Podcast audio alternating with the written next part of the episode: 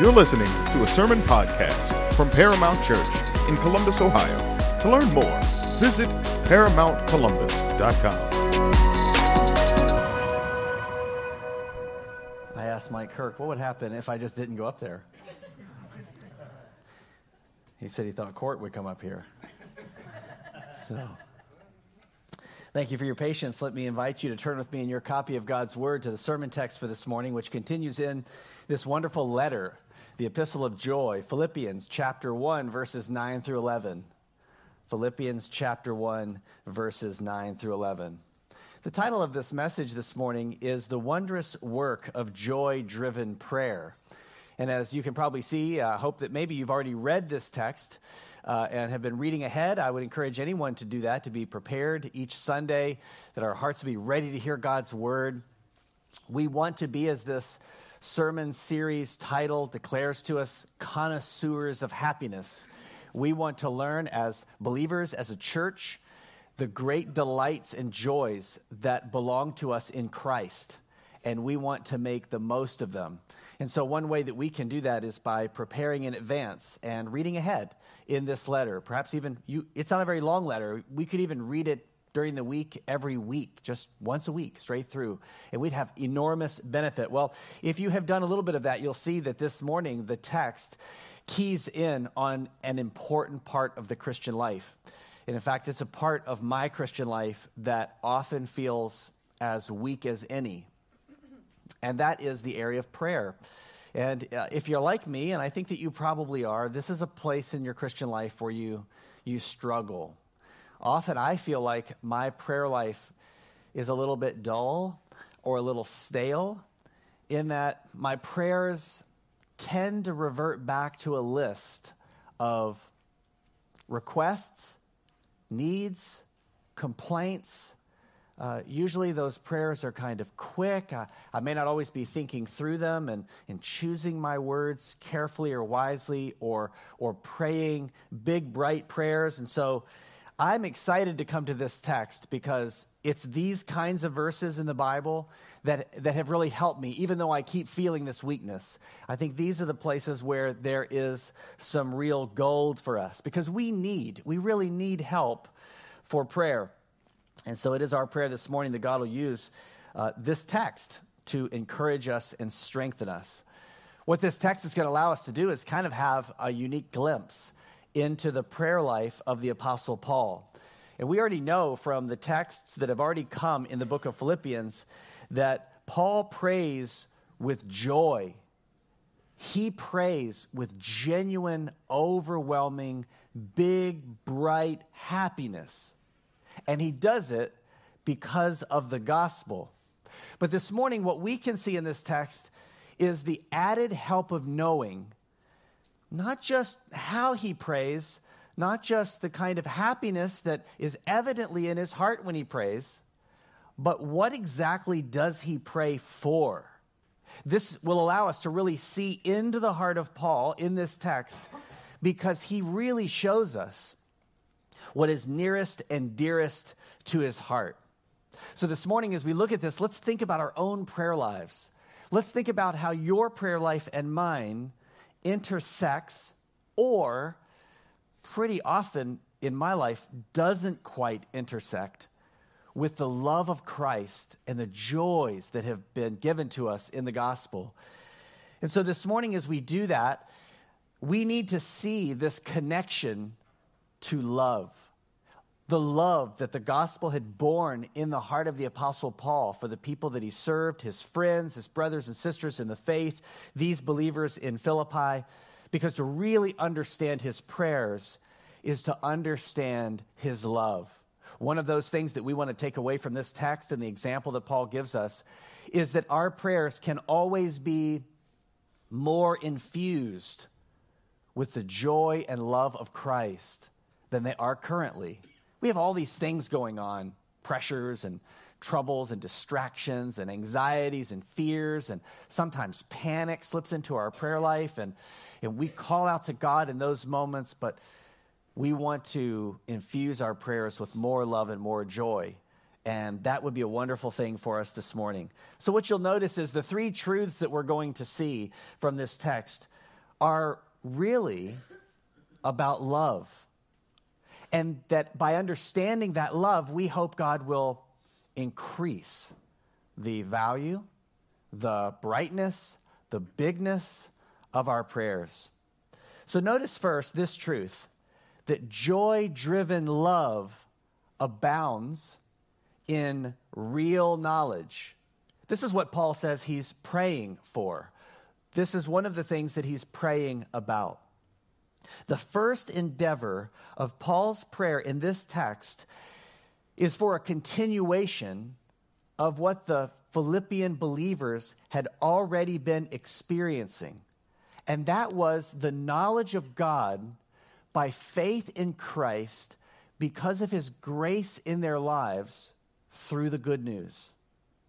They had this experience of knowing God truly because of Jesus. They'd come to know God in a way that, that no one can come to know God without faith in Jesus.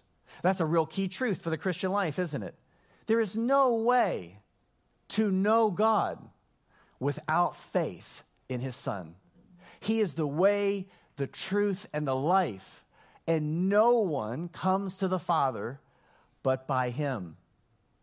Therefore, we want to see this continuation of their experience of knowing God abounding in Paul's prayer. He prays about, in verse 9, just focus there for now, he prays about something that he calls real knowledge. Notice in verse 9. He says, and he's coming out of this, this overwhelming happiness about them because of the gospel. He's praying for them with real thanks. He's considering himself to be an ultimate servant of theirs, united together in Christ. And this, I pray that your love may overflow still more and more in real knowledge and all discernment. The Greek word that he uses here that, that my Bible is translated real knowledge is the word epignosis. It's sort of two parts mashed together. Epi meaning real or final or ultimate, and gnosis, which is the word knowledge.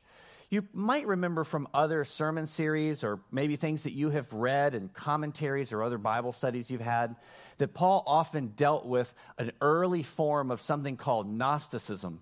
And this was a group of people that really felt that their purpose and their hope was wrapped up in knowing certain things. So if they could get and amass enough knowledge and maybe even to become like, like the human internet and have all of this, it would satisfy their longings, which ultimately are longings for God.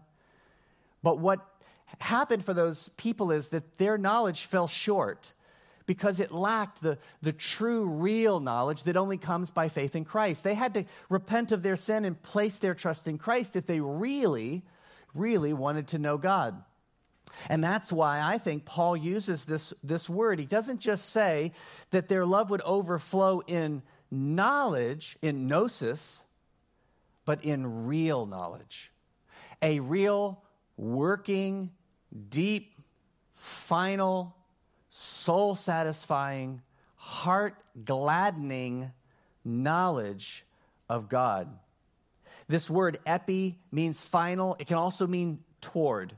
So we're catching even from there something that's been a theme so far in the book of Philippians is that pursuit. It's a, a, a towardness toward real knowledge, toward really knowing Christ, really in pursuit of Him, the pursuit of holiness, the pursuit of God, the pursuit of happiness in Christ. So Paul points out a true and deeper knowledge of God that goes way beyond mere facts. I would imagine that there are people, probably many people in the world, who know many more facts about the Bible and, in that way, more facts about God. But they do not know Him as well as even the youngest believer in this room because those facts are not what really communicate to us god. Think about your relationships. That's not what it means to have a real relationship with someone. I know facts about you. I know when your birthday is. I know your favorite color. I, I know what car you drive. Those things are all facts but that's not really what it means to know someone. Well here paul is pointing out this ultimate real knowledge a life-changing kind of knowledge that brings with it a discernment literally a growing capacity to understand. You see, this theme that is actually in the title of our sermon series, connoisseur, keeps coming up for us in this letter. Because that word, remember I said before, it's a French word that means to know. It means to know how something works. Well, here's Paul using another word that's very similar. He wants their love, the love that they have in Christ, to overflow in this real ultimate knowledge so that they will have a working discernment of how the Christian life works, of how relationship with God works. How are we to interact? What is the dynamic of our relationship? What does it really mean to belong to Him and to know Him? The good news for us today is that because God has given us the good news of Jesus, and that good news has opened the way for us to know God, and because He is so happy, He is delighting for you and I to know Him, that our capacity to know Him grows and grows and grows. That's what we often think of in our church when we use the word sanctification. We usually think of that growing capacity to know and enjoy and understand God. This is an amazing, amazing gift that God has given to us. We got to be careful that we don't underestimate it because it really is important and at the center of the Christian life. We have a growing capacity because of God's infinite grace to know more of Him, to enjoy more of Him, to love more of Him, to rest more in Him. And we could go on and on. And that's what the capacity is intended to do to allow us to grow and go on and on and on. You know, when I was a kid, I watched a lot of TV. One of my favorite TV shows was Doogie Howser, MD. Yeah, this show ran from 1989 to 1993. It's weird when I when I realized that uh, looking up some of those facts about Doogie Howser.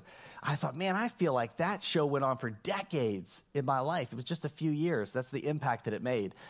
I think the reason that this show impacted me so much is that I found myself, which is the whole point, wanting to be like Doogie Howser. I had a yearning to be the hero. We all kind of have that. But even beyond that, I wanted to be like Doogie Howser because he had this incredible capacity for knowledge, for helpfulness, usefulness. He's kind of like in the show, this child prodigy who is gifted with incredible intellect. He has a photographic memory. At the age of nine, he gets a perfect score on the SAT. He graduates from Princeton at 10. And as I watched all of that unfold in the show, I found myself loving Doogie Howser. But I also found myself hating Doogie Howser. Because when I watched him and, and, and he put on display his intellect and power in the show, I wanted to be like him, but I knew I could never be like him. I would never have the capacity to think like that, to deduce like that, to make sense of the world like that. There's nothing that I could do, and I knew this even at that young age, that I cannot grow my capacity to become like Doogie Howser, MD. But, friends, listen to this God has not called us to be Doogie Howser, MD.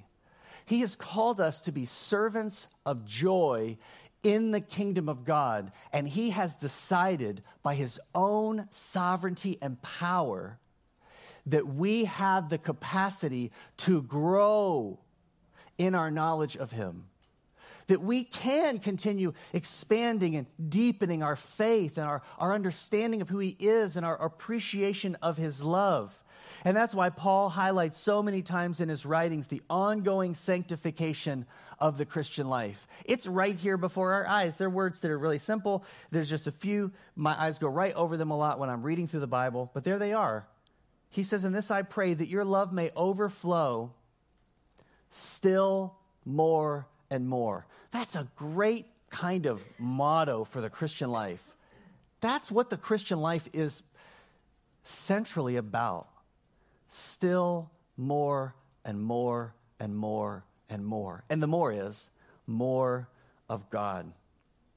One of the reasons I think that Paul was happy and joyful about the Philippians was because he could see in them the evidence of true belief directing their lives. Even in the midst, I said last week, even in the midst of all of the, the troubles that are in every church, the weaknesses in every Christian life, and Paul was adept at recognizing them. That was a significant part of his purpose and calling was to see them and be his pastors, shepherds to correct issues.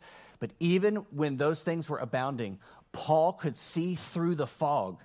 And he could see the way that their knowledge of God was was continuing to direct their lives.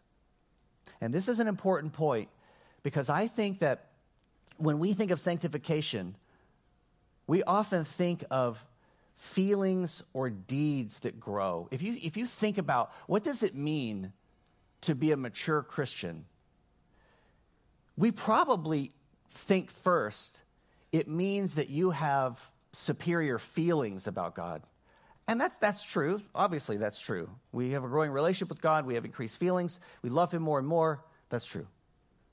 Or we may think, if we're a little on the legalistic end, we may think a mature Christian is someone who always obeys the rules and whose life is really pictured by the obedience of those rules and, and conformity to God's law. And of course, that's true also. Our, our lives are changing. He's changing our behavior. But something that may go overlooked a lot is this it is a sign of sanctification and of spiritual growth when your knowledge and your discernment about life and the truth is ever growing.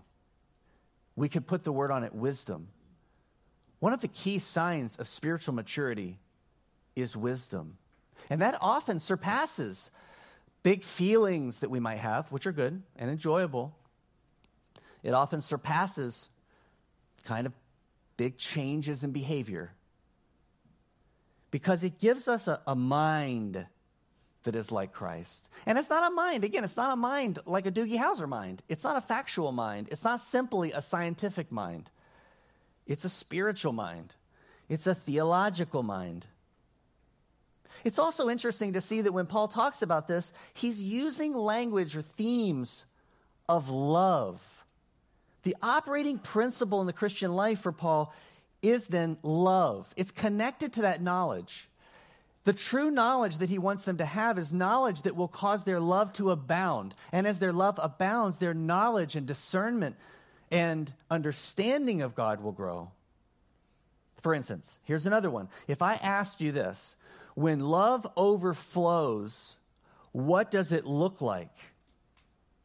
You might say it looks like mushy feelings.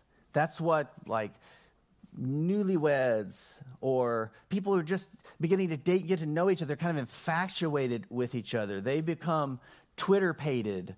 Like in the movie Bambi, all the little creatures that fall in love with each other are Twitter pated. They're just kind of drunk with love. That's what it looks like when love overflows. It's this feeling, it's this overwhelming sense of love. But Paul says something else, not something instead of, that's part of it, but he says something else. He shows that when love overflows, it brings about a clearer discernment about the truth, an ability to walk in life by the truth. And we know this because this is not the only time that Paul says it. This isn't a one and done, one off side statement he's making in a letter. He says this all the time. Here's one of the other places. In Colossians 1 9 and 10, he says, For this reason, we also, since the day we heard it, about it, have not ceased praying for you. And here's that request again and asking that you may be filled. Filled with all the mushy feelings of being in love with your newlywed spouse. That's actually not what he says. That would be weird. He said that you may be filled with the knowledge, the knowledge of his will. In all spiritual wisdom and understanding, so that then you will walk in a manner worthy of the Lord. This first truth is that joy driven love, that's evidenced by Paul's joy driven prayer, abounds. It has its, its, its, its eye on, it's in pursuit of a growing, delightful, lovely, life changing knowledge of God. Therefore, for us to put this text into practice in our lives, we ought to do that very thing pursue real knowledge of God through His Word. This may mean a shift for the way that some of us, myself included, sometimes approach the Bible. If you come to the Bible and you tend to come to it wanting to know facts or kind of like sometimes I do win the argument or or get yourself out of some kind of theological trouble because somebody's challenging you or because you just want to have a particular kind of feeling or to have your anxiety resolved. And, and in one sense all of those are reasons that we go to the Bible. But we might need to shift our view our approach so that our pursuit is more about knowing God it's more about yearning to see him more clearly, to understand him more, to know his heart and his ways, to understand how the gospel intersects with everything in our lives. That's what it would mean to be gospel centered. That's what it would mean to be faithful theologians, even street theologians and how the truth of God plays out in daily life. Here's the second truth, and it is another love focused, joy driven truth. The joy driven love prepares us for the day of Christ. Paul goes on talking about his prayer, and he shows to us what the purpose of this knowledge is, and that is a discovery. To discover and try out excellent things because the trying out or discovering of excellent things will prepare us for the return of Jesus when he comes back for us, or even when we die before then and go to be with him. There's a preparation that's happening. But notice again what the preparation is about. It is this overflowing love that sets us on a quest of discovery. Verse 10 he says that he wants the real knowledge to abound still more and more in all discernment, so that, there's another one of those therefore. What's the therefore, therefore? What's he doing? What's his purpose? So that, he says, you may discover the things that are excellent. There's that capacity language again. The word discover means you're going out somewhere to find something you don't currently have or see. So he wants them to discover, and these are already believers. He's not talking to unbelievers, saying, I want you to uh, come to Christ, and then when you come to Christ, you'll discover boop, all those things. Download all the excellent things. You'll know what they are. You're done. You're set. Right? That's not the way that it works. He's, in fact, talking to Christians, and he's praying that they would discover still more and more and more the things that are excellent. Do you like to discover new things? Some of us probably more so than others by personality, but for the most part, I think we all like to discover new things, especially when those new things are delights. This is the ultimate bright offer from Paul. Because what he is saying is, I am praying, I want, with joy and love for you, I am praying big, bright prayers for you, Philippians, believers, because I want you to discover what is excellent more and more. I want you to find the new delights that are in Christ. The superior things, that's what the word excellent means superior things, the worth more than anything else, things. I want you to discover them.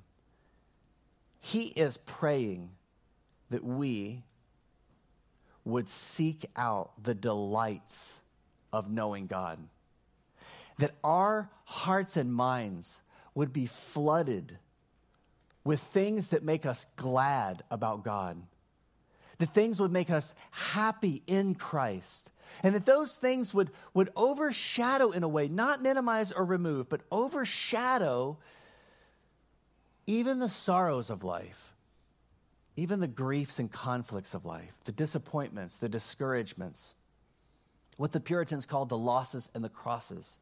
By the way, the Puritans being uh, some of the, the happiest Christians in all of church history because they wanted this to overshadow. They saw the excellent things would overshadow those things.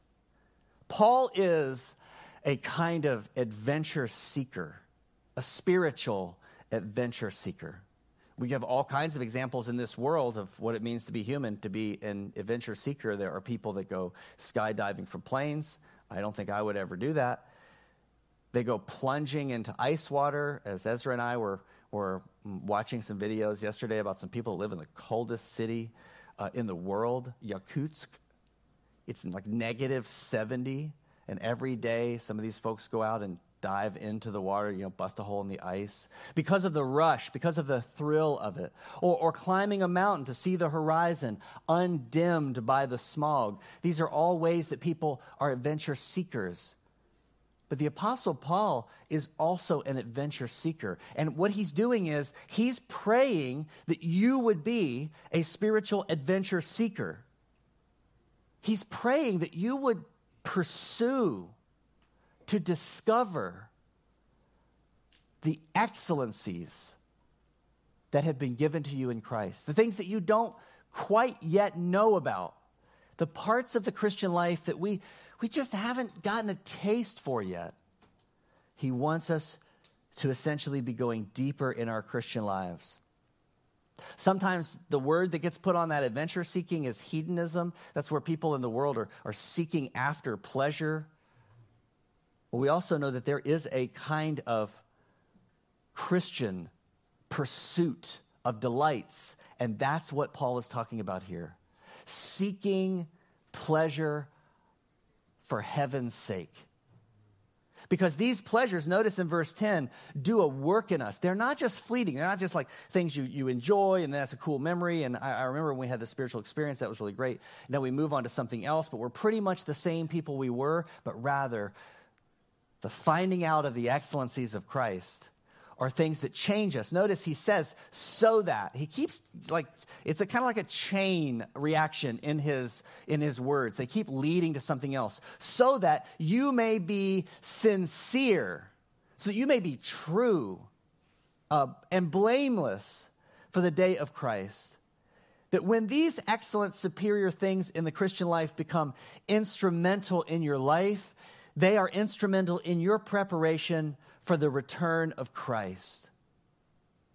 They prepare you for the day when Christ comes, which could be today, it could be tomorrow, and that He would find us with a genuine faith and with a clear conscience, sincere and blameless for the day that He comes. It's again that picture that's in Scripture. It's the picture of a bride being adorned for her groom, that when he comes, she's ready. She is arrayed and she is, she is delighting in this moment of return and, and, and, and unity. John Piper says this desire that your life count for something great. Long for your life to have eternal significance. Want this don't coast through life without a passion. What we're seeing in these, in these verses is the passion of the Apostle Paul overflowing out of his heart. We are seeing the kind of Christian that he was, the kind of Christian that he is. And he is not the kind of Christian that was satisfied coasting through life, but rather was on a pursuit a holy pursuit to know God. This is so difficult. It is made so difficult because, well, obviously, because we're sinners. Our hearts have remaining sin. We are not the way that we should be quite yet. Our hearts don't get it. We complain about these things. We, we, we have this part of us that's darkened still, and we don't really know if we want these things. We don't know if we should want these things. It gets very confusing. But it also gets confusing because the world around us tells us what we should see as excellent. And because we are still so absorbed in the world, we're immersed in the world, that it's easy for us to just buy that. These are the things that are excellent. Have the dream car. Go on the dream vacation. Have these thrill seeking adventures. Have the dream job. You need to have the dream kids. Have the dream church. These are the excellent things.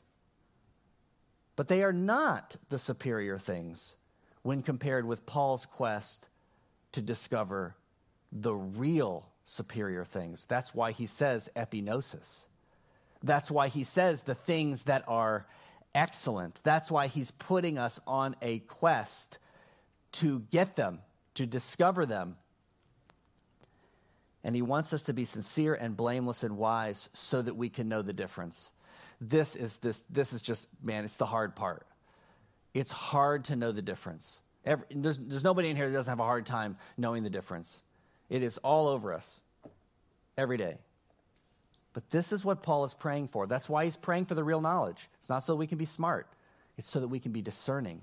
And it's so that we can be discerning, not so we can win arguments, but so that we can discover the excellent things that are at the heart of Christian happiness and joy, that our hearts would overflow. The world is like one big hawker on the street. You know what a hawker is. It's a person on the street corner who comes up and, and, and pulls open the trench coat and has all of these knockoff Rolexes and wants you to buy one, and, but is telling you they're real. This is the real deal. That's why I've got them hidden in my coat. I don't want everybody to know about this. This is just for today. It's a special thing I've got going. This is the real deal. Now, don't tell everybody because they're going fast and, and, and I don't want you to miss out. Which of these Rolexes looks nice to you? This is a scam that's going on right now. I mean, it's like actually happening. We're not making that up. It's happening right now around the world. It's even happening right now with Rolexes. Rolex is a Swiss, the Swiss timepiece. It, it has become over, over decades a kind of status symbol. And that's why hawkers are always trying to duplicate it with knockoffs. But there are people who may come across the hawker on the street and they would not be fooled. Not because they're not interested or they don't have money. They won't be fooled because they're connoisseurs. They're connoisseurs of the Rolex. They know how it works. They know what it looks like. They know how to spot a fake. The main way, if you want to know, is that the second hand on a true Rolex doesn't tick, tick, tick, tick, tick, tick. It glides.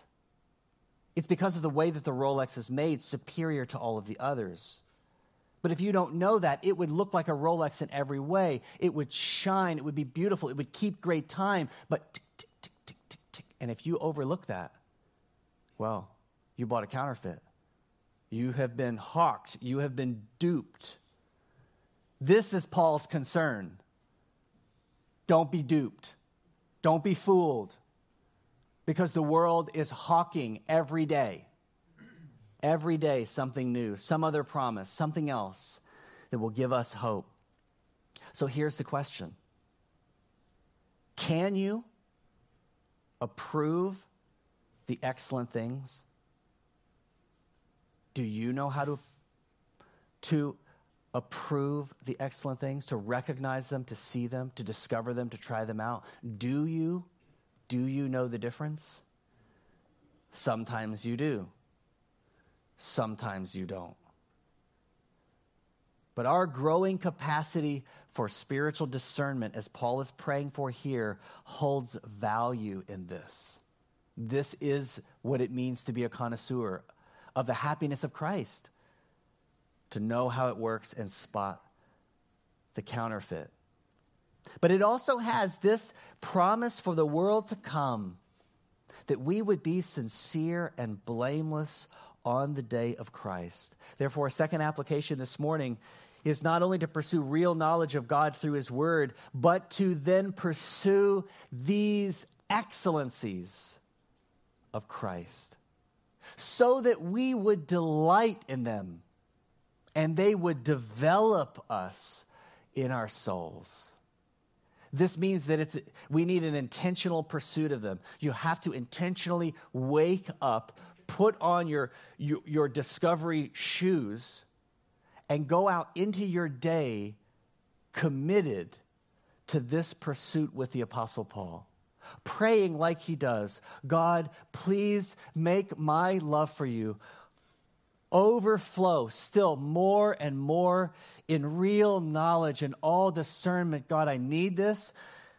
I want to discover the things that are excellent. I want to be sincere and blameless for the day of Christ. This is the pursuit. The final truth that we see this morning is the joy driven love also bears the fruit of righteousness. This is the part that's really familiar to us because this is the part, and for good reason, we have so harped on in churches for decades and centuries. We have harped and harped and harped on be fruitful, be good, um, keep the law, obey, um, make sure that you, you give right, make sure you talk right, dress right, be around the right people, drink the right things, eat the right things go the right places. It goes on and on. The fruits of righteousness, which are glorious, they are wonderful, they are great. But what's happened is we bypassed the how to and we went straight to the fruit. Or we dumbed down the how to into just the little things that you do. Do this routine, uh, live life this way, Im- impose these rules on your life, stick to this and that, put up guardrails. All of those are important and good. But we miss the heart because Paul has clearly told us what the heart is. How do you bear the fruit of righteousness? How do you actually be a fruitful Christian? How does it happen? By trying to discover the excellent delights of what it means to belong to Christ. You bear the fruit of righteousness this is new for me. By trying with all your might to be as happy as you can in Christ, for Christ, because of Christ, and through Christ. That's how you do it. If you want to be really fruitful, that's how you do it. And that all happens by grace. Notice what he says in verse 11. This other dimension of Paul's joyful theology looks to the, the joy of present fruit. It's joy upon joy upon joy. He says, having been then, he's continuing his prayer, filled with the fruit of righteousness, which comes through Jesus Christ for the glory and praise of God. It all is working together, this whole quest that he's on. He's not short sighted. He's not far-sighted. He is present-sighted. He is bringing all of them together and thinking about the present moment of bearing joyful fruit. This is the theme. One of the themes in Philippians is filling and abundance. Remember, just from a, a, passage just before this, he talks about his prayers. He says, All my remembrance of you, I'm always offering prayer in my every prayer for you all, that he will complete it by the day of Christ Jesus, this work in you. And then he goes on. Here's more present language that love may overflow still more and more in the things that are excellent. Having been filled, it's this focus of present filling, of this ongoing present abundance. It's again back to a kind of spiritual version of reaping and sowing. He highlights that the filling of the fruit of righteousness is the result of ongoing capacity for this real knowledge that God is giving to us, this discernment in life. Again, not only the mental assent to some truth in the Bible, but that life change is coming and it's blessing others because our joy is rising and fueling or feeding that fruit. It's a beautiful thing, it's an important thing. Because this fruit is, in fact, righteousness is what is setting apart believers from unbelievers. Paul says this as well in Galatians 5. He contrasts two ways of walking, one by the Spirit, one by the flesh. He says, Now the deeds of the flesh are evident, which are sexual immorality, impurity, indecent behavior, idolatry, witchcraft, hostilities, strife, jealousy, outbursts of anger, selfish ambition, dissensions, factions, envy, drunkenness, carousing, and things like these, of which I forewarn you, just as I have forewarned you, that those who practice such things will not inherit the kingdom of God, but the fruit of the Spirit and notice how this works out. It really comes, it becomes a lot clearer to me when I keep all of this kind of in context with Paul's teaching and we look at what he's talking about with this joy driven love and prayer, why he says these are the fruits of the Spirit. Why these? Love, joy, happiness is a fruit of the Spirit, peace, patience, kindness goodness, faithfulness, gentleness, self control. Against such things, there is no law. This is the difference. How are you going to get there? How do you get these things to be a part of your life? Love, joy, peace, patience, kindness, goodness, faithfulness, gentleness, self control. How do you get those? I for so long thought I got them by being diligent. It's just simple, like simple, diligent obedience read your Bible, say your prayers, give to the church, go to the church, try to obey your parents. But in fact, instead, there's something else. It is the heart of knowing God, of delighting in Him, of pursuing the excellencies of Him. Some people object to this. They have since Paul wrote it down, uh, probably even since before then. Even in when it is revealed in other places in Scripture, the way that God sees our, the importance of, of us to bear fruit. Some people object to this walking by the Spirit because it seems restrictive. You see, there's, that, there's the excellencies of the world kind of theme coming in. It seems prudish. It seems like that's really going to suck the joy out of life. Really? I mean, that's the way I'm supposed to live my life. Yeah, I'm, go- I'm obedient, but there's no joy in that, right? But that's not true, is it? These fruits are the fruit of a happy walk with Christ. They are the, the big, bright, beautiful, beneficial fruits, and they are to be pursued in this way. But how? Not by law, which might say, be loving, number one.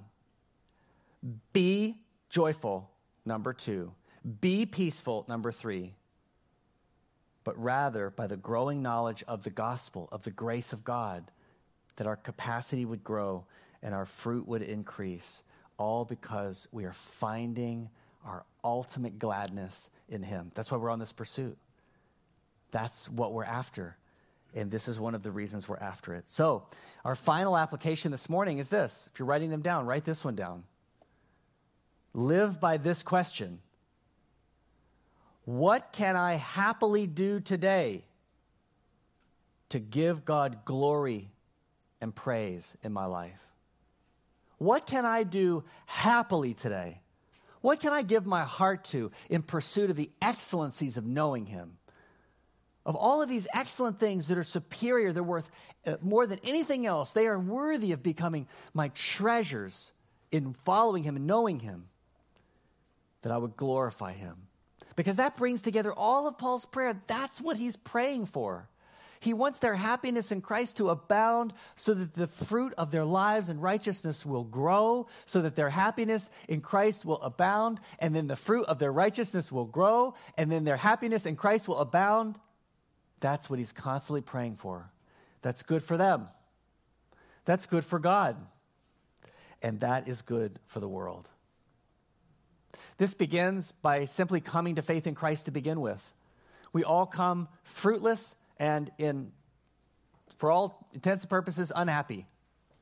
But Christ offers for us to come to him by grace because of what he's done for us. So it could be that you're here today and you need to come to Christ. I hope today is your day, the day of conversion for you. That you would repent of your sin and finally put your faith in Jesus with his help. And then, as a result of that, that you would join a, a body of believers like this, and that we would be, with God's help, God, help us. Help us to be on this path of pursuit, to delight, to delight in what it means to be a Christian. That our hearts will be filled with joy and our lives will be full of fruit. And I hope that you and I can adopt this prayer, this way of praying. Would you do that? Would you start praying like this? And if you have to begin this way, just pray these words. Make these your, your words. Then branch out from there because we want God to do this in our church and in our lives. There's nothing more important. There would be nothing better for us and for the world around us to see many people come to Christ and delight in Him with us. Please stand because we're going to sing again to the God that, that gives us joy. And hopefully, our hearts are prepared because of what we've heard. And we, we have been thinking about this prayer. And so now let's pray together uh, before we do sing. Our Father,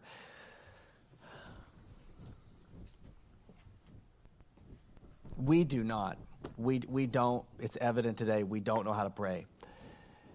We so seldom, I so seldom, don't pray prayers like this. My prayers are not full of full of happiness all the time and joy and thanksgiving. My prayers are often not big and bright and beautiful and beneficial, overflowing with, with joy driven love. I pray that you would change our prayers, God. Give us a vision, give us a renewed sense of, of the superiority of your excellencies. God, please give us eyes to see uh, make us connoisseurs so we can spot the counterfeit and, and further pursue what really matters, the things that are, that are superior and more valuable than anything else. God, only that is going to satisfy our souls. And we do want, that's obvious, we want, we want to be happy. Make us happy in you. Make us fruitful in you. Make us useful to you all to your glory and to our enjoyment of you. And I pray this today. Together, we pray this today for our church, for our community, for our world, and for your kingdom. In Jesus' name, amen.